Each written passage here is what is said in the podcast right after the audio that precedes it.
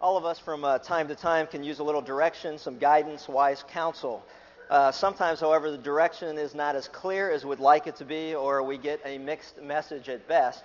One of my favorite stories is told in light of the rising frequency of human versus bear conflicts. The British Columbia Department of Fish and Wildlife is advising hikers, skiers, hunters, and fishermen to take extra precautions, and all others to keep alert for bears while in the woods says we advise that those pursuing activities in the outdoors should wear noisy little bells on their clothing so as not to startle bears that are not expecting them. We also advise recreationalists to carry pepper spray with them in case of an encounter with a bear. It's also good, a good idea to watch out for fresh signs of bear activity in the woods. Recreationalists should be able to recognize the difference between black bear dung and grizzly bear dung. Black bear dung is smaller and contains a lot of berries and small animal fur like squirrels and rabbits. Grizzly bear dung has little bells in it and smells like pepper.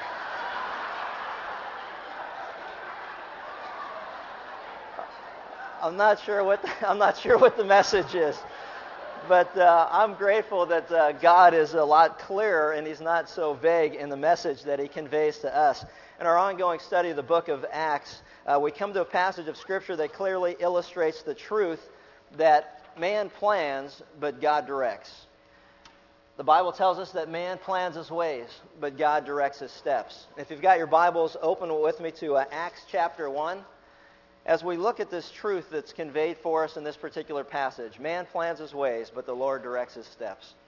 In Acts chapter 1, we pick up the account on verse 12, and we read this says, Then they returned to Jerusalem from the mount called Olivet, which is near Jerusalem, a Sabbath day's journey away. It says, And when they had entered, they went up to the upper room where they were staying. That is Peter and Philip and James and Andrew, Philip and Thomas, Bartholomew and Matthew, James the son of Alphaeus and Simon the Zealot, and Judas the son of James. These all, with one mind, were continually devoting themselves to prayer, along with the women, and Mary, the mother of Jesus, and with his brothers.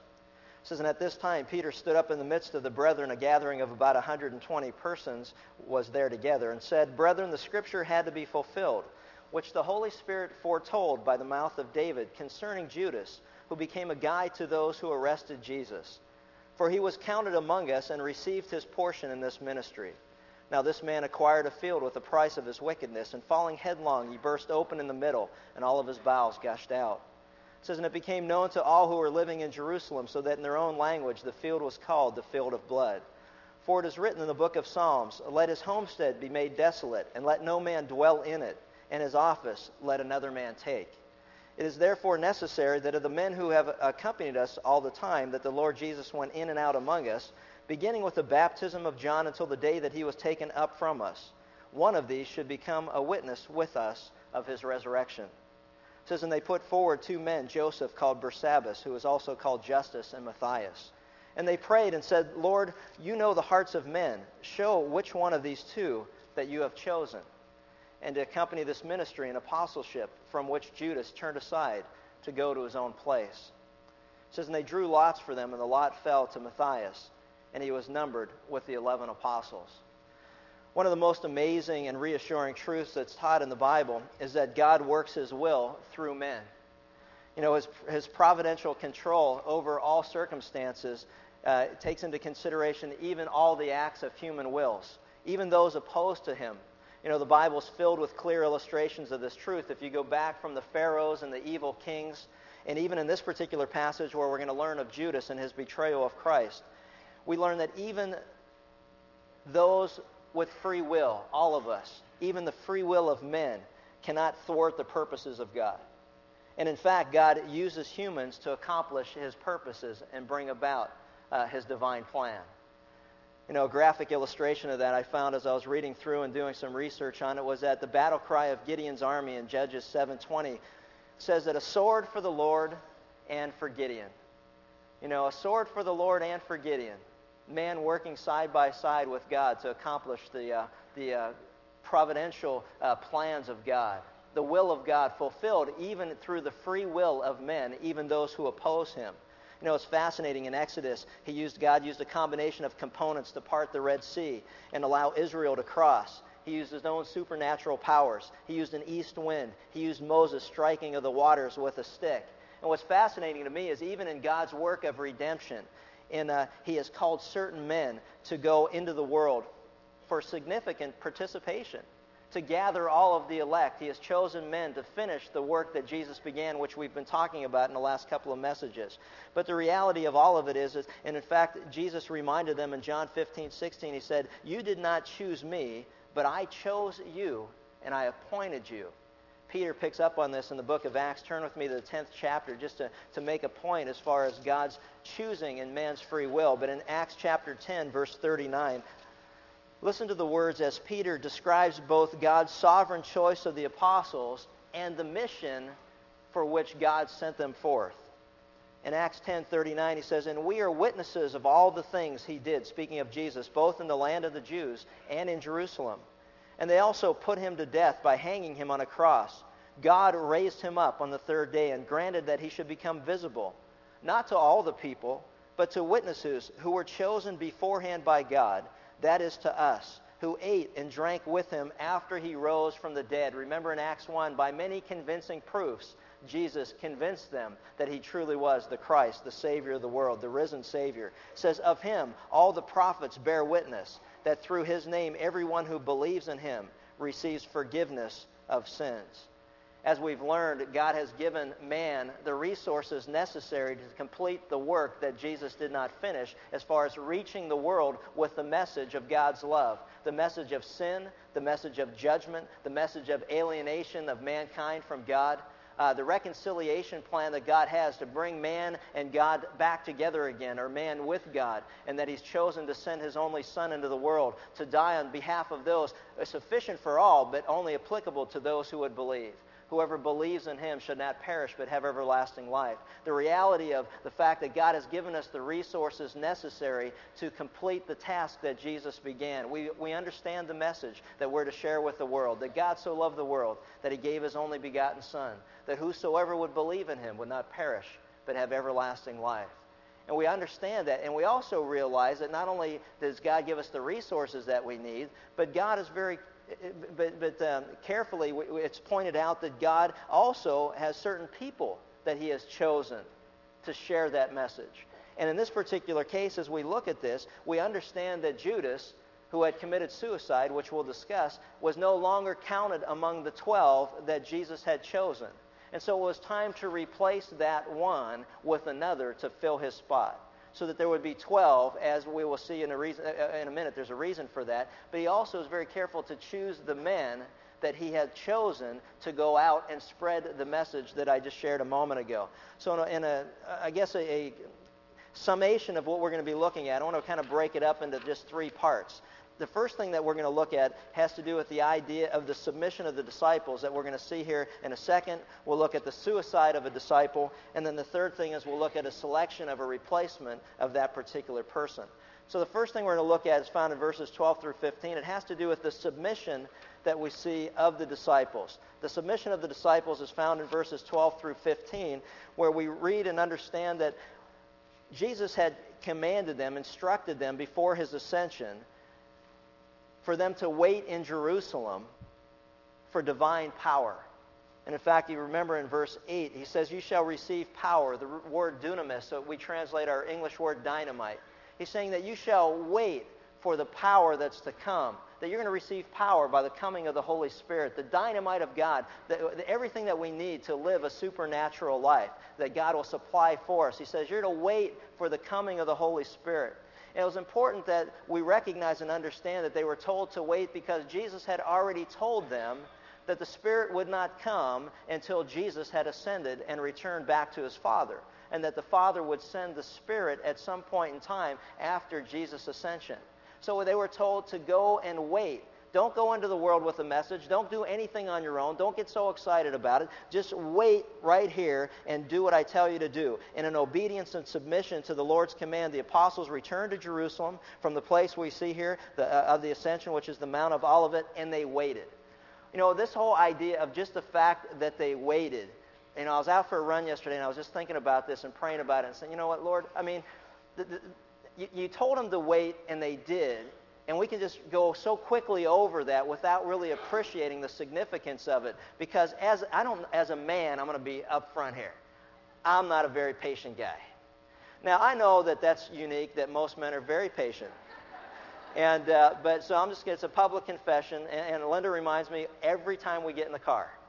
Uh, you know, it's kind of like, and I'm thinking about it. It's like, you know, there's 75 cars that are coming, and I think I can make it across six lanes of traffic. I think we're going to be okay. And I love that little middle lane we have here in California. You know, the one that's like, you know, the safe haven uh, until somebody else goes to get it at the same time that you do. And then there's some confusion. But the bottom line is, is that, you know, I don't like to wait. And I think about the guys that, that he asked to wait. I mean, think about this for a minute. Immediately, James and John came to mind. I was out running, I was, I was, I was praying about it, going, man, you know what? James and John, the sons of thunder, you told them to wait.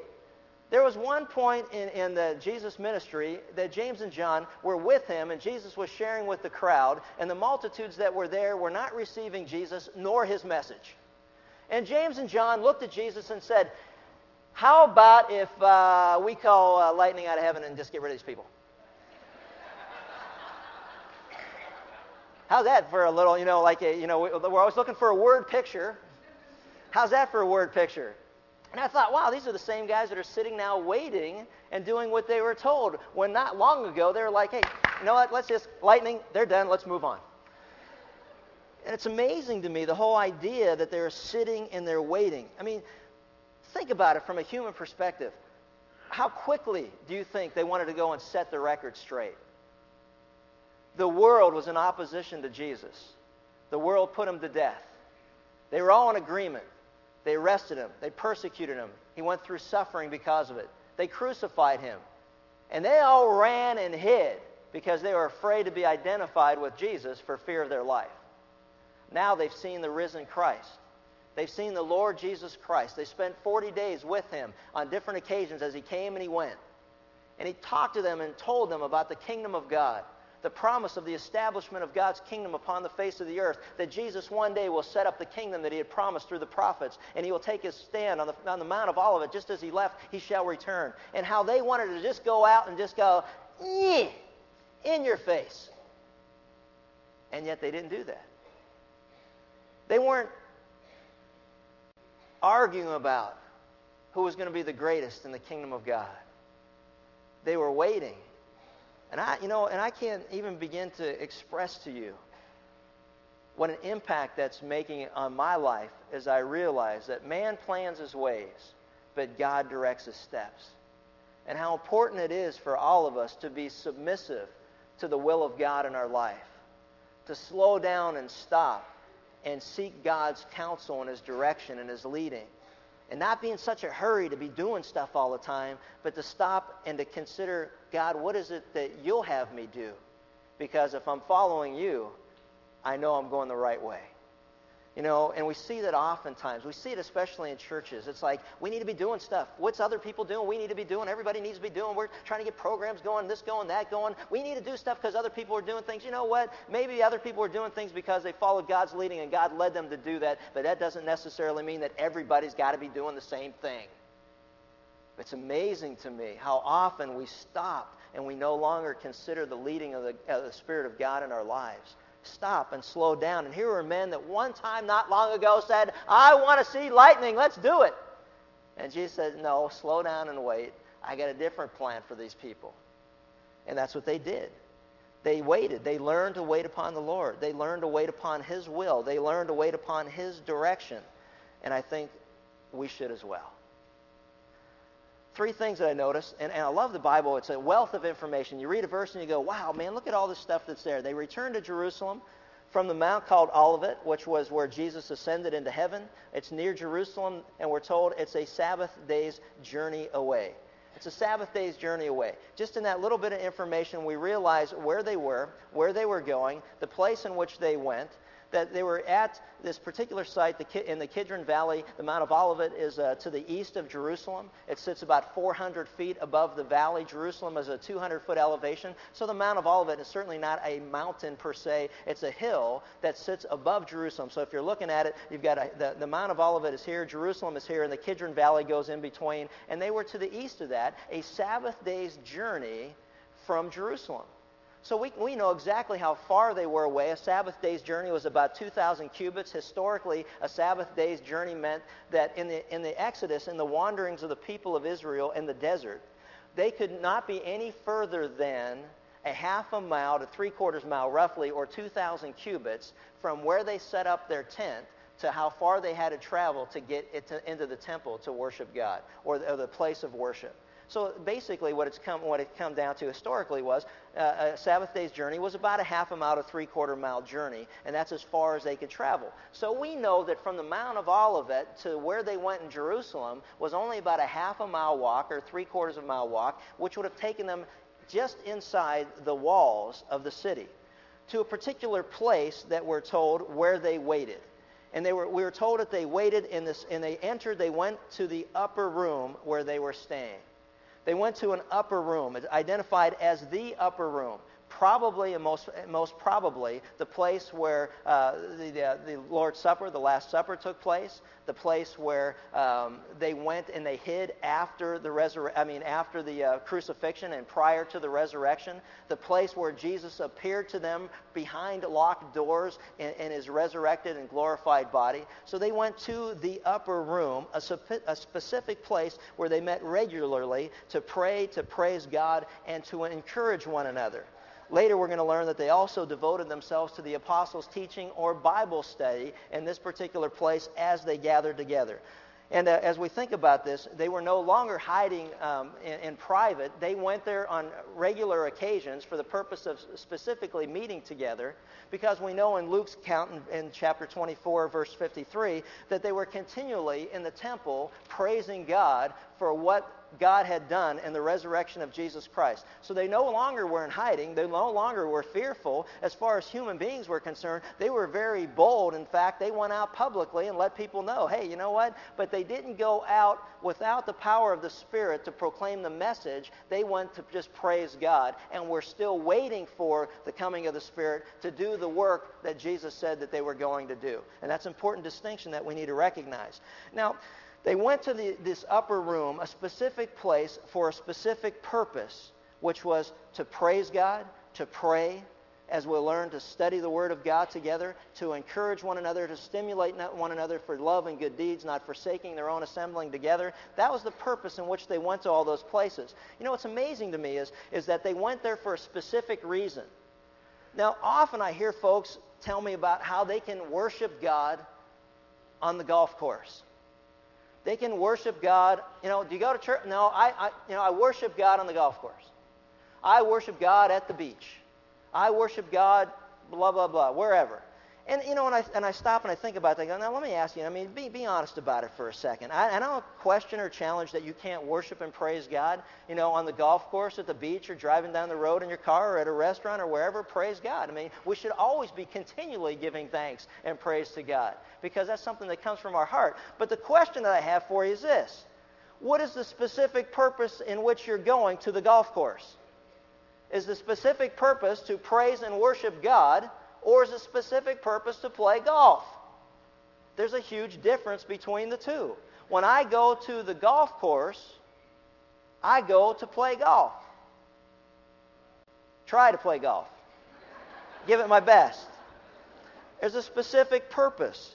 And the, and the apostles and the believers here in Jerusalem got together for a specific purpose and their purpose was to praise God. Their purpose was to study the Word of God. Their purpose was to encourage one another by their fellowship together and stimulate one another uh, to love and good deeds, not forsaking their assembling together. Their purpose was, was to do all of those things. And what's amazing to me is, is that we need to recognize and understand that there is a specific purpose for God's people as we gather together. And the book of Acts is a wonderful book to help us to get back to the basics or the foundation. We are to get together to praise God. We're get together to pray to God. We're get together to encourage one another through our assembling. And we're certainly are get together to circle around the Word of God and learn about the truths of God so that we not only understand Him better, but we understand what He expects of us that we can apply in our lives. That's the purpose of all of it. The other thing that I think about on a regular basis is when I go golfing, I usually take golf clubs.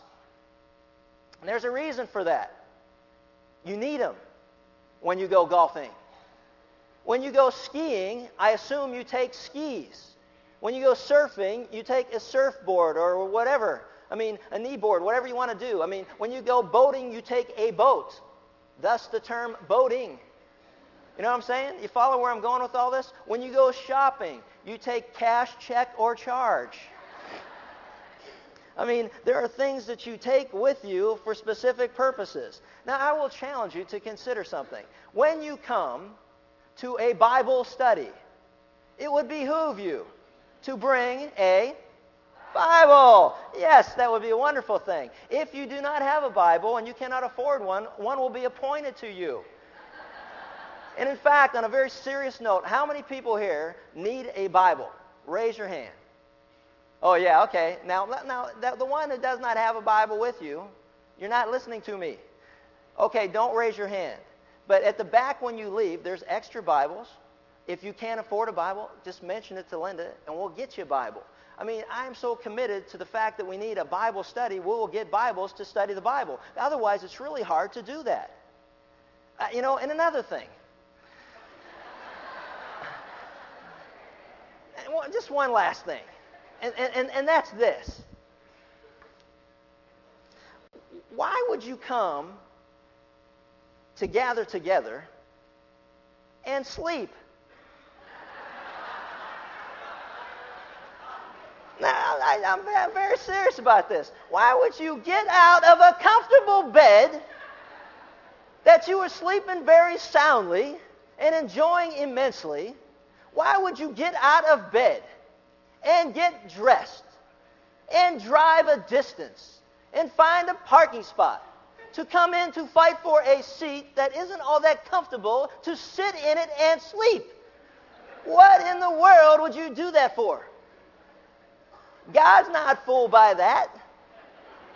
And neither am I, nor the people around you. Why would you get up and go through all of that to come and sleep? That amazes me. Or to come and clip your nails. I heard that, and so some of you, you heard that. You heard tick, tick, tick. I was like, what in the world is that? or to fondle the person that you're next to, rubbing their back and rubbing their hair and giving a massage. If you want to give them a massage, find a specific place to give them a massage. If you want to do your nails, find a specific place to do your nails. If you want to sleep, don't get out of bed. Sleep. But when you come to study the Bible, be prepared to study the Bible. That's what I get out of the fact that they went to a specific place for the specific purposes of focusing on God and Him first. It's amazing to me.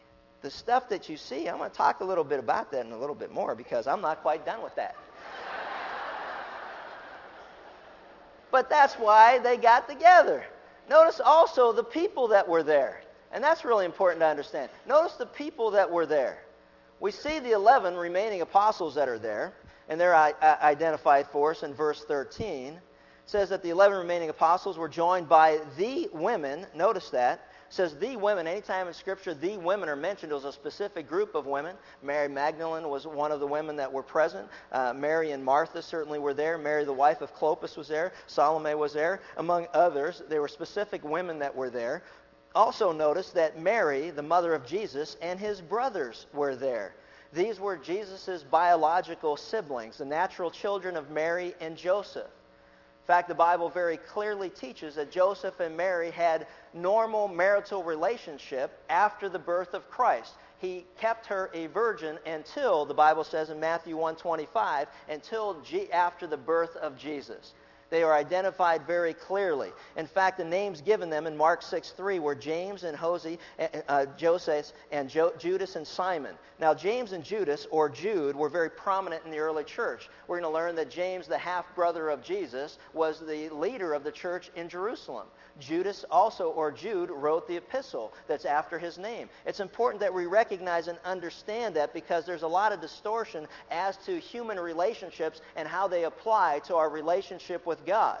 And in fact, at one point, John 7 5 says that even his brothers were not believing in him. There was a point not long before the resurrection where even his own siblings did not believe that Jesus was the Christ, the Savior of the world.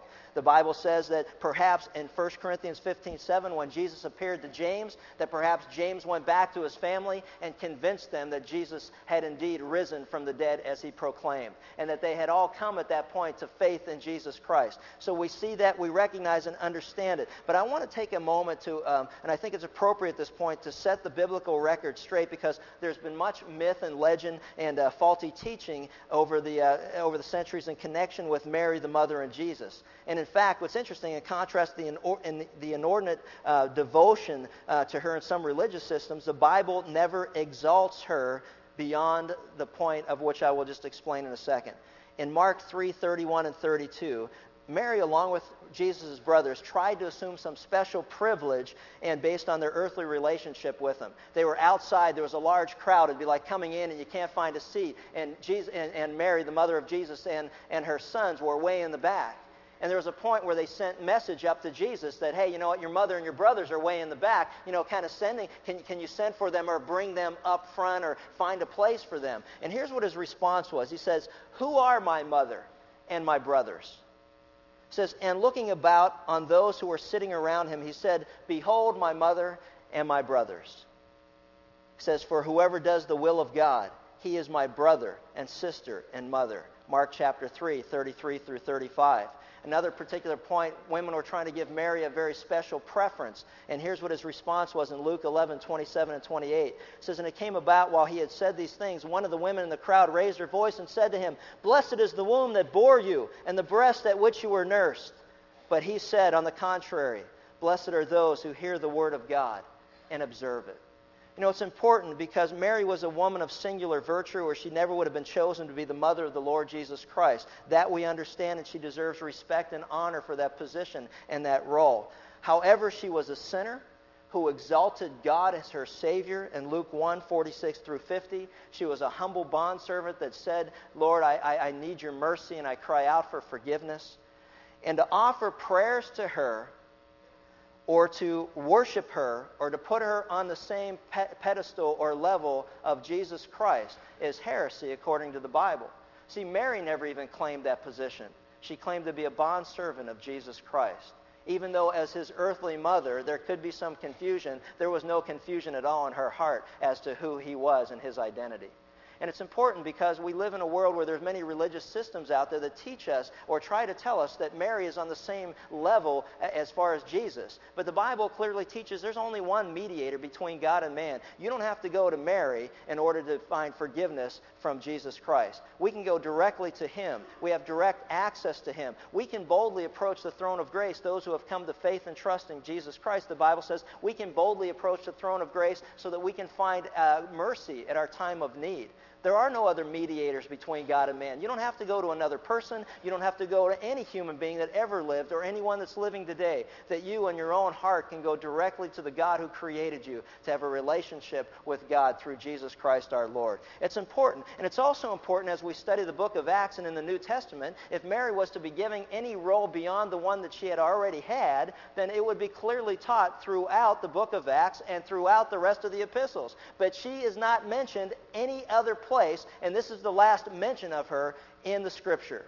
And there's a reason for that, because there's no other name, in fact, under heaven by which man can be saved other than Jesus Christ. You know, no one but God is worthy of praise and worship. And we need to recognize and understand that. And I know that's difficult for people that come from certain backgrounds because they don't like to hear that. But remember, we're here to study the Bible, that God's Word is truth, and His, and his truth sets us free from all the lies and the deception that are out there. I don't question or challenge why people taught that, what their reasons were, what their motivation was. All I'm here to do is set the record straight and tell you this that only God is worthy of worship, and only God is worthy of praise and there's and this in this diverse group of people present in the upper room the bible tells us were continually of one mind. They were united in their understanding that jesus alone is the exalted lord that jesus alone is the resurrected savior and they were all equal recipients of his mercy and his grace. They were no longer arguing over who would be the greatest among them. Mary understood her role. His half brothers understood their role. His sisters understood their role. And every believer in that upper room were continually devoted in one mind united in mind that they were all equal recipients of the grace of God found in Jesus Christ.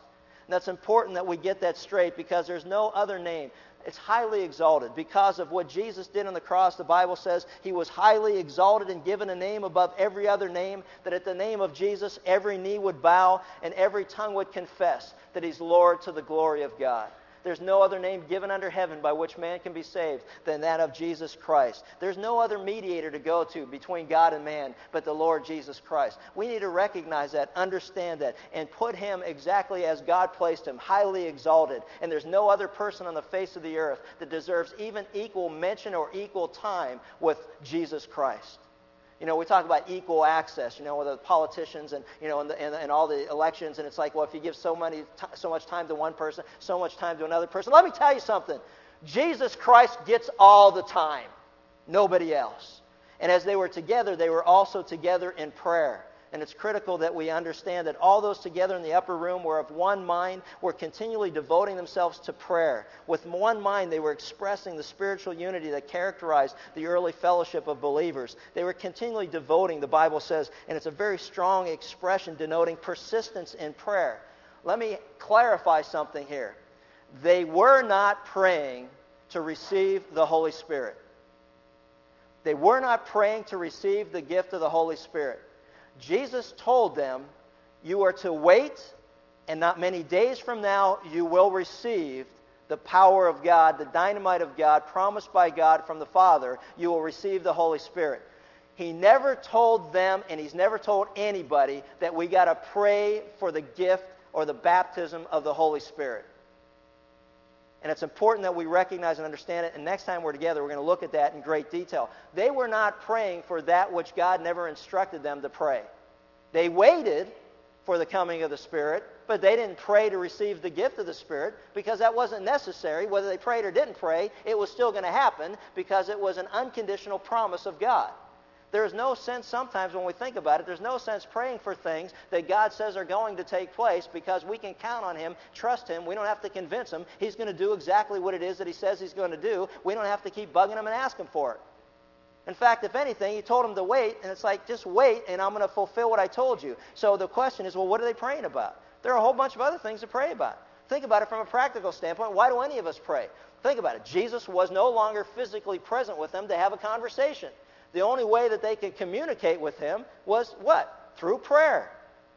They would pray. Jesus taught them often about prayer. In John 17, we see his prayer and, and, and, the role model that he gave us about praying to God, praying to the Father. The Father hears our prayers. Of those who have come to faith in Christ, the Bible is very clear that he hears all of our prayers. He hears us. They were praying because that was their means of communicating with God. That's the same reason that we pray today. They were praying probably that he would come again. Even John in the book of Revelation, the very last words of the book were, Even so, come quickly, Lord Jesus. They were praying for Jesus to return because he had already told them when he returns, gonna, he's going to establish the kingdom that was long promised to Israel. So there are a whole bunch of things they could be praying about praying for direction, praying for God's will, praying for strength, praying for encouragement. Uh, man, there's a lot of stuff that each one of us find in our daily lives that we certainly could be praying about. And it's a huge subject in the book of Acts, specifically as it relates to man's plans and God's directions.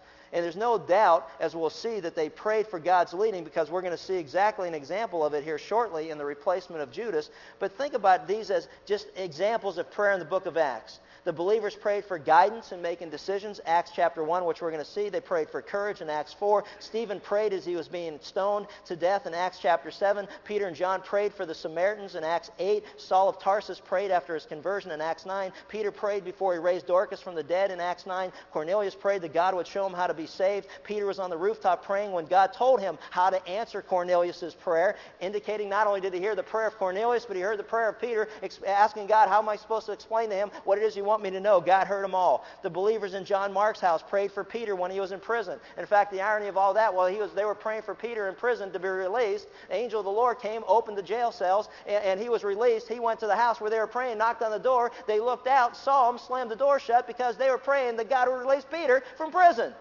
Can't be Peter. We're praying God would get you out of prison. Must be a ghost. No, I mean, it's just, and you go on and on and on and on. Prayer is huge. It's, it's a great lesson for us today of the importance of prayer. It's a thermometer in the thermostat of the local church for the spiritual temperature either goes up or down, depending on those who are committed to prayer. John Bunyan, the author of Pilgrim's Progress, said this Prayer is a shield to the soul, a sacrifice to God, and a scourge to Satan. And in the book of Acts, we'll see that prayer accomplishes exactly all of those things. The question challenge for you is this Should this not encourage us to become more consistent and diligent in our prayers? You know, I thought about Daniel. Daniel was a man who had a unique countenance that God had given him. So the world, when they looked at him, were attracted to him because there was something different about him. I thought about the message several weeks ago about being light and salt in the world and how there should be something attractive about our lives as believers that people would come to and say, What is it that you know that obviously I don't know? What is it that you can share with me? And there's something attractive about that. I like it. My business partner said, Man, he goes, You know what? I can't put salt on any of my food without thinking about the idea of sprinkling salt in the world. Like, man, you know what? That's exactly the message that we all need to get of just sprinkling salt in the world, making sure that every opportunity that we have, we just share the message that's been entrusted us in a way that people are attracted to it to ask us what it is that's going on. The whole idea of prayer, Daniel had a specific room and a specific time of day. And in fact, it was because of his, his persistent and consistent prayer life that those who were in opposition to him were able to arrest him because they came up with a Trump law that no one could ever pray to any other God but the one they established. And they knew that Daniel prayed every day, three times a day, the same time, in the same room, facing, facing Jerusalem, and he prayed to his God. And they arrested him because of his consistency in prayer. But you know what? He never changed or compromised, even when he understood that that law, because there's times where we must obey God rather than man and he was willing to pay the price. He didn't rebel. He didn't fight authority. He went quietly and, and, submissively to prison, knowing that he was in the hands of God. But he would never turn from that. And so, as I thought about that and, and challenge you or consider you to challenge, we need to become people who have a specific place for the specific purpose of prayer. To be diligent and consistent. All of the small groups that meet, I would challenge you to make prayer an integral part of the reason that you get together. To pray for one another, to pray for God's leading, to pray for God's direction, to obviously study the Word of God. I, like I said before, and I'll continue to say it until God takes me out of here, and that's this that we do not have enough time set aside for the study of the Word of God. We can't set enough time aside to study God's Word. And so I would challenge you to study the Word of God, to pray together, to encourage one another and stimulate one another to love and good deeds. You know, it's hard to do in a huge room like this or a huge assembly like this, but it can take place in small individual groups. People that are committed to get together for the specific purpose of prayer. You know, typically what I found, and, and, I've been guilty of it myself, is that we get together, you have a Bible study. What do we have? We have uh, a one minute prayer at the beginning, a one minute prayer at the end and a Bible study in the middle. And, and it's, you know, uh, where and when do we specifically spend time just to pray? One minute prayer at a meal. How, how often do we spend time in prayer? And the question I have is this if prayer is so integral, a part of our lives and our, and our walk with God as believers, then why don't we spend more time doing it? Because it's like everything and anything the things that we say are important to us really aren't if our actions don't back it up. Say whatever you want. I love you, honey. You're important to me. But you know what? If your husband's never around, if your wife's never there, if they're not practically meeting those needs and demonstrating it in a practical manner in which you can see it, words don't mean anything. I love you, Lord. I really do. But Jesus said, if you love me, you'll obey my commandments. It's easy to say, I love God. It's hard to demonstrate our love for God when we obey His commandments to the point where we may have to pay a price for our obedience. It's easy to say I have convictions. It's easy to say I have beliefs. But until those beliefs are put on the line and there's no price to be paid for those, you know what? Anybody can say that. But when there's a price to pay for obedience, then you know what's really in your heart. Because I love God first with all my heart, mind, soul, and strength. And I'll put Him first before everything else. So, anyway, at some unspecified point in time, if you look at verse 15, Peter stood up in the midst of the brethren. A gathering of about 120 persons were together, which shows that it was a pretty big upper room that they were meeting in. It was a home that had a huge room that was large enough, and the second floor uh, of homes in that particular area, the way they were, uh, were, were, designed, were for purposes of general meetings. And there was a large home that they met in that was a large enough room that could accompany at least 120 people that were in that room. So we see the place where they met. We see the people that were there. We see the, the prayers that they were offering. And at one point in time during this meeting, it doesn't say exactly when, Peter stood up in the midst of the brethren a gathering of about 120 persons, and he spoke concerning a specific issue that he wanted to address. And the issue that he wanted to address was the suicide of a disciple. He wanted to address the suicide of a disciple. And it says in verse 16, Brethren, the scripture had to be fulfilled which the Holy Spirit foretold by the mouth of David concerning Judas, who became a guide to those who arrested Jesus. For he was counted among us and received his portion in this ministry. The joy of those who gathered together was tempered by one sad reflection of pain that they all experienced mutually. And that was the pain that came and was associated with the, with the, um, the defection or the betrayal of one of, the, of one of them of one of that inner circle of men that God had chosen, that he would betray Jesus. And the reason that this is so important is because Jesus had already told them in Matthew 19 28, he promised the, the apostles this. He said, You who have followed me in the regeneration when the Son of Man will sit on his glorious throne, you also shall sit upon 12 thrones, judging the 12 tribes of Israel. Now, notice what he said. And he had been teaching them about the kingdom of God. Jesus is coming back. He's going to establish a kingdom. What he had said to them is this When I come back and establish my kingdom, you will sit upon 12 thrones judging the 12 tribes of Israel. Now, he said that generally to the 12 that were there. The assumption would have been at that time that the 12 of us are going to be in that position of authority and leadership when the kingdom of God is established on the earth. Now they had a problem, and they were probably praying about this as one of the things that they prayed about. Lord, help us to understand how this scripture is going to be fulfilled if 12 of us are going to be sitting on the thrones to, thrones to judge the 12 tribes of Israel, and one of us is no longer here, one of us was a traitor. Uh, we're really confused. Are you saying that Judas still is in a position where he's going to be one of us? Or does he need to be replaced? We don't completely understand this at this point. Help us to understand it. And notice that Peter anytime there's confusion, clarity comes in when we turn to the Word of God. Whenever we're confused in our lives, whenever I've been confused in my life, it's amazing when I turn to the Word of God that God's clarity takes care of the confusion. Now, the confusion may still exist if I choose not to be obedient to the Word of God because I don't like what it clearly says to do. But if I choose to be obedient and submit my will to God's will, it's amazing how when we're obedient to God, all the confusion goes away and clarity is ushered in. So they turned to the Word of God, and that's exactly what Peter did. Look what he said, brethren, the Scripture had to be fulfilled. So there's no confusion as we search the Scriptures and find exactly what it is that God's doing what he's up to, what his plan is, what his program is. You know, we're planning our ways, but God's directing our steps, and so we're very clear, clearly following. He said, Brethren, the scripture had to be fulfilled, which the Holy Spirit foretold by the mouth of David concerning Judas, who became a guide to those who arrested Jesus. One of the things the Bible teaches over and over again is that God's word is true and what he predicts must certainly come to pass. It will happen exactly as he says that it will. The prediction of God, by the way, another real solid reason to believe in Jesus Christ and to believe in the Bible is fulfilled prophecy.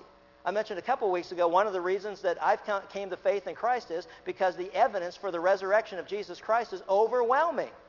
That if you want solid evidence to support your belief system, look at the evidence that's available for the resurrection of Jesus Christ. And you know what? That in and of itself is enough to cause a person to fall on their knees and believe in Jesus as their Lord and Savior. The predictive prophecy of the Bible is incredible. 800 years, 1,000 years, 1,200 years in many cases before the actual events took place, God foretold that they'd happen just as they happened.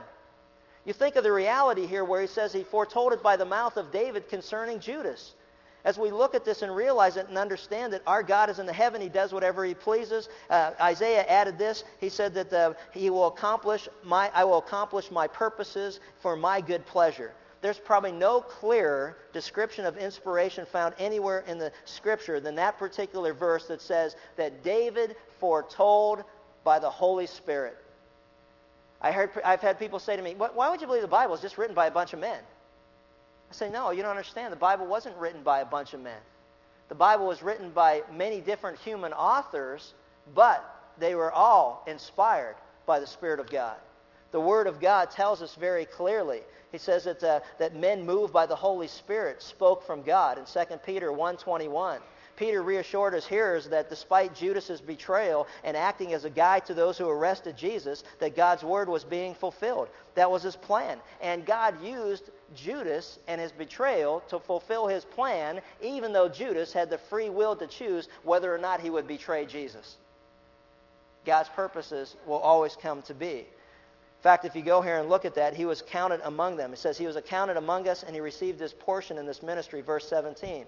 Then it says that now this man acquired a field with the price of his wickedness, and falling headlong, he burst open in the middle, and all his bowels gushed out. It became known to all who were living in Jerusalem, so that in their own language that field was called the field of blood. Here's a very sobering truth as we go through and read this, and here's the fulfillment. It says in Psalms, Let his homestead be made desolate and let no man dwell in it. And it goes on and says, In his office, let another man take. So that was a prophecy that had been predicted through the mouth of David, occurring exactly as it did, and now they're in a position to understand what they were to do next. But before we look at that, I want to share something with you that is very sobering truth and a very sobering reality. Judas was never a believer. Judas was never saved from the condemnation of God, the ultimate judgment of God. Judas was never one who put his faith and trust in Jesus Christ for the forgiveness of his sins.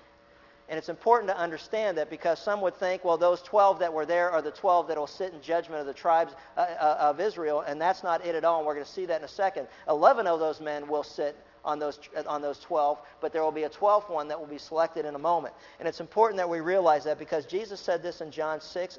He says, Did I myself not choose you, the 12, and yet one of you is a devil? Now he meant Judas, the son of Simon, for he, one of the 12, was going to betray him. Jesus knew that. He knew that all along. There was no surprise. Although you remember when he said that, all the disciples were like, Is it me? Is it you? Who is it? I mean, they were like, Who, who's, it? who's the betrayer? They didn't know. But Jesus knew that one of them would betray him. Judas was placed among the apostles because it was essential for him to betray Jesus. God didn't force Judas into betrayal against the man's will, he did so willingly. And it's important that we recognize that and understand that because there are many who say, you know what? Well, what difference does it make? God just does what he does anyway and, and we violate the specific teaching that God holds man responsible for our own decisions. And it's really important because, well, listen, to this, and let, let me share something here that, that troubles me when I consider the life of Judas. Judas represents to me probably the saddest life ever lived, the greatest example of wasted opportunity in all of human history. He was in the rare position and the rare privilege of being among the 12 that were chosen by Jesus, who spent almost three years with him, day and night, traveling with him, eating with him, drinking with him, uh, sleeping together, out together, spending innumerable number of hours with him. And yet, Judas followed Jesus for one reason for himself. Judas followed Jesus for what was in it for him. And if you challenge that or question that, let me give you a couple examples. Judas was excited, as the others were, that Jesus was going to establish his kingdom upon the earth. Judas was just as excited about them that when Jesus established his kingdom, that he'd want, have one of the positions of authority, and there was something in it for him.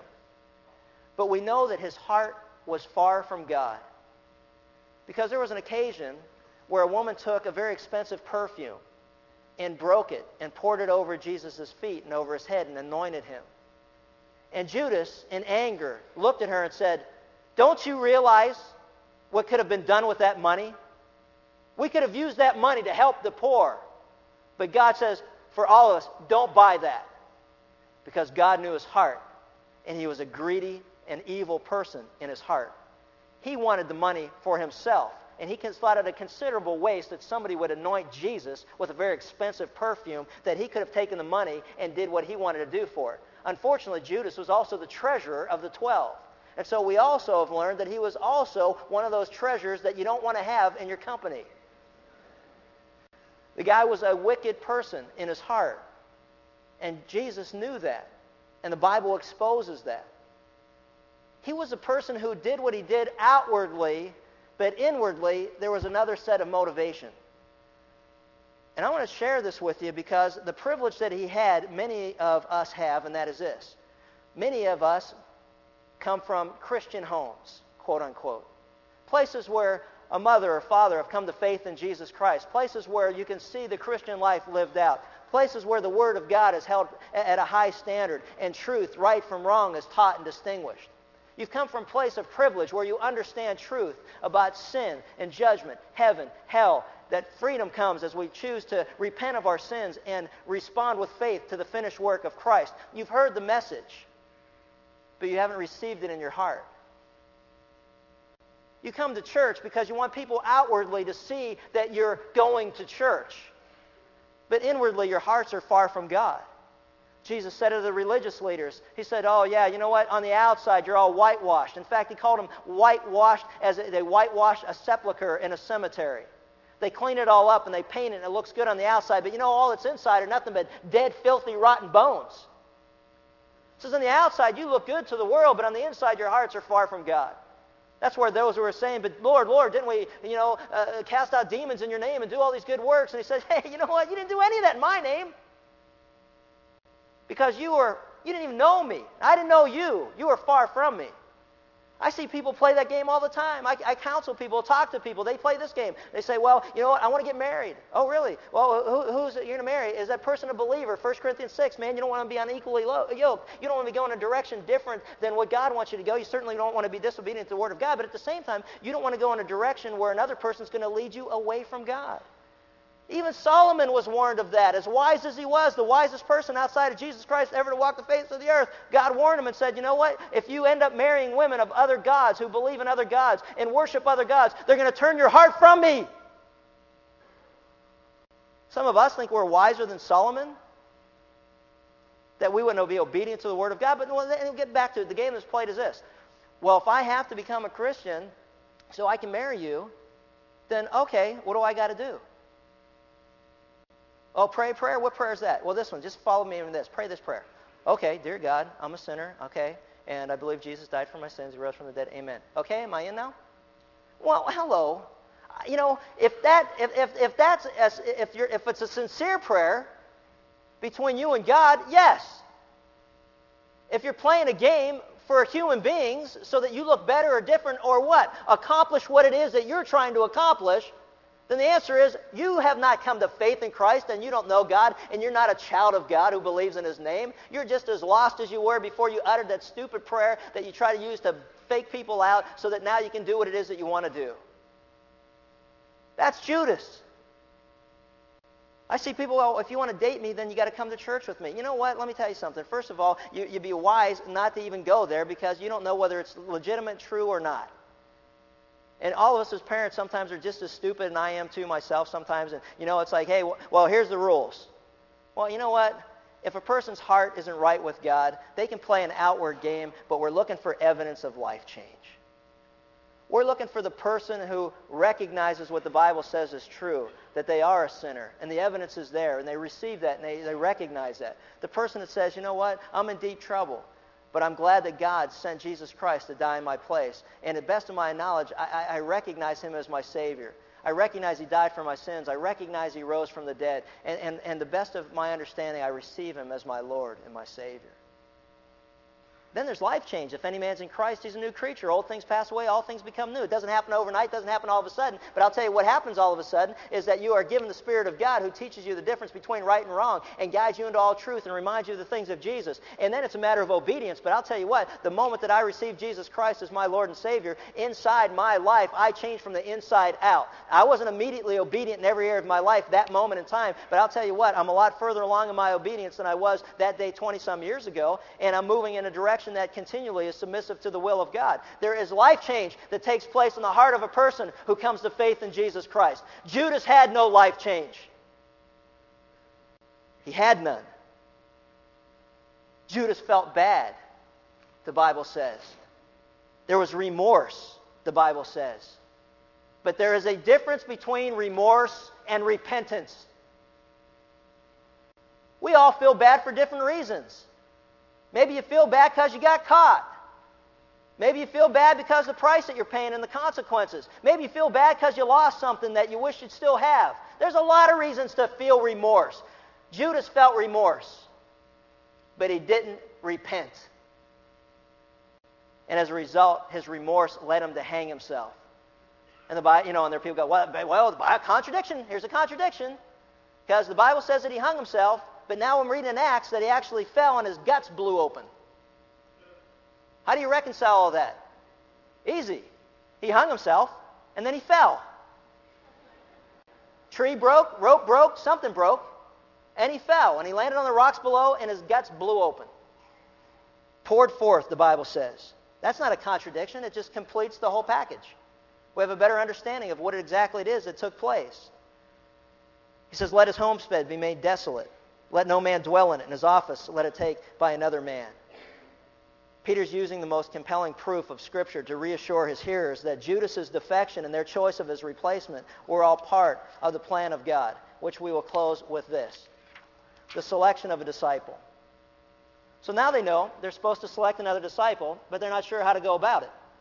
So they look at the Word of God and says, It's therefore necessary that the men who have accompanied us all the time that the Lord Jesus went in and out among us, beginning with the baptism of John until the day that he was taken up from us. One of these should become a witness with us of his resurrection.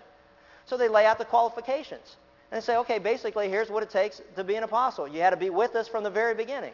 When Jesus was here on earth and he walked those three years and he taught with us, you were with us, you were one of us. And not only that, but you also saw the resurrected Christ and on top of that, the third qualification was that you would be chosen as we were by God Himself. And so, as they prayed for God's knowledge, notice what they say. They went to Him and said, They prayed and said, Lord, you know the hearts of all men. I love that. You know what's so reassuring to me about that? Is that God knows my heart. And He knows whether, in the sincerity of my heart and in my will, that I surrendered my life to Jesus Christ. He knows my heart. He knows your heart, which is a very comforting thing for those of us who are right before God or sincere in our relationship with God. We also know that He judges the secrets of men from our study in Romans. And I don't know about you, but for many of us, that's not a very comforting thought. But we know if we confess our sin, He's faithful to, to forgive us and cleanse us from all of it. That's a comforting thought. It's a comforting thought that if you're here today and you've never come to faith in Jesus Christ and you're sincere, He knows your heart and your, and your willingness to surrender your life to Him. That's a comforting thought. Well, the rest of us may not even be sure for a long time until the evidence is there. It's a comforting thought to know that at that moment in time that you can be made right with God. See, God knows our hearts.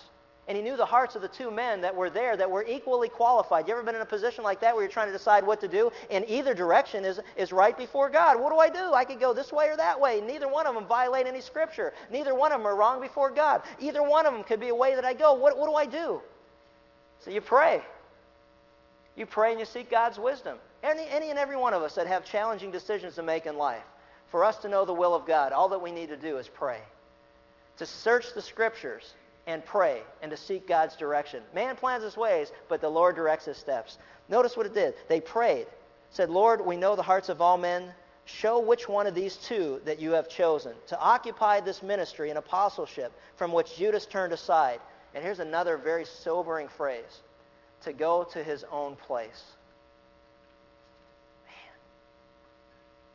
Do you realize that there isn't a person that will be condemned for eternity in hell that hasn't chosen to go to his own place? That was his choice. I talk to people who say to me, well, at least when I go to hell, I'll be there with my friends and we'll party and it's going to be, you know, people I know. You go, what? Are you kidding me? You need to read more about hell if you think that's what you've got awaiting you. A place of weeping and torment, outer darkness, a sense of continual falling, separated from God and the presence of God and everything that's good. No hope to ever be able to change that. No second chances, no do overs. No party in hell. That's a deception from the pit of hell itself, from Satan himself, that wants to trick people and deceive people into believing that it won't be all that bad. It will not only be all that bad, and even more beyond our comprehension, just as heaven is all that good and even more beyond our comprehension there. He went to his own place, his own choosing. If you're here and you've heard the gospel, that you're a sinner, separated from God because of the sin nature that's within you and evidenced by the way you live your life. And you've heard that God loves you and He sent Jesus Christ to die on your behalf on the cross. That He rose Him three days later to demonstrate that He's trustworthy and He is God, the Savior of the world. And you reject that message and you reject Him, you are choosing to go to hell.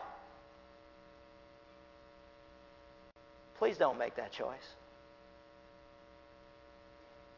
I can't think of anybody in the world that has harmed me enough that I would ever want to see someone go to hell. Please never utter to anybody, go to hell. There's nothing funny about that. That's a serious matter. Judas chose to go to his own place. God gives man the freedom to choose. I say choose Jesus and choose life. See, Matthias was one of the two men. And the lots fell to him. Now, some of us are thinking, well, what's that mean?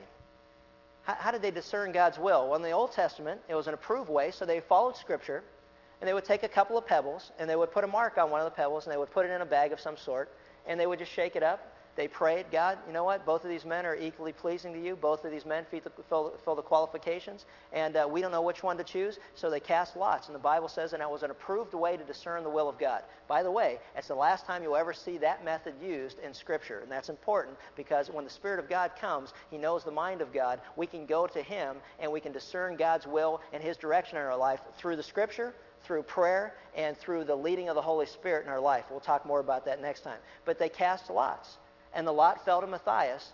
And you know what? And man's faith was, hey, if God didn't want Matthias to be the guy, then it would have went the other way. So you know what? That's good enough for us. Now they stepped out in faith and said, Lord, let's move on. Let's get your program going. Is that great? I know people that kill themselves trying to discern the will of God. Hey, it's very simple. Here it is. The Word of God very clearly reveals the will of God. The Spirit of God, as we pray, discerns the mind of God and, and, tells us the direction of God. And the bottom line is, once we get godly counsel, there's safety in a multitude of godly counsels. You have a group of people praying about something, you got a group of people searching the Word of God together, you come to a conclusion, and God's Word is very clear and His will is revealed. Then you step out in faith and you trust God and you move forward. Now, it may not always turn out like you thought it was going to turn out, but it doesn't mean God's hand's not in it, and it doesn't mean that God's leading you. The problem with us is we always think that, you know, it has to turn out the way we want. I'll give you a great example. We'll close on this. I had a friend that played for the Rams for nine years, played in the most miserable Rams teams ever existed.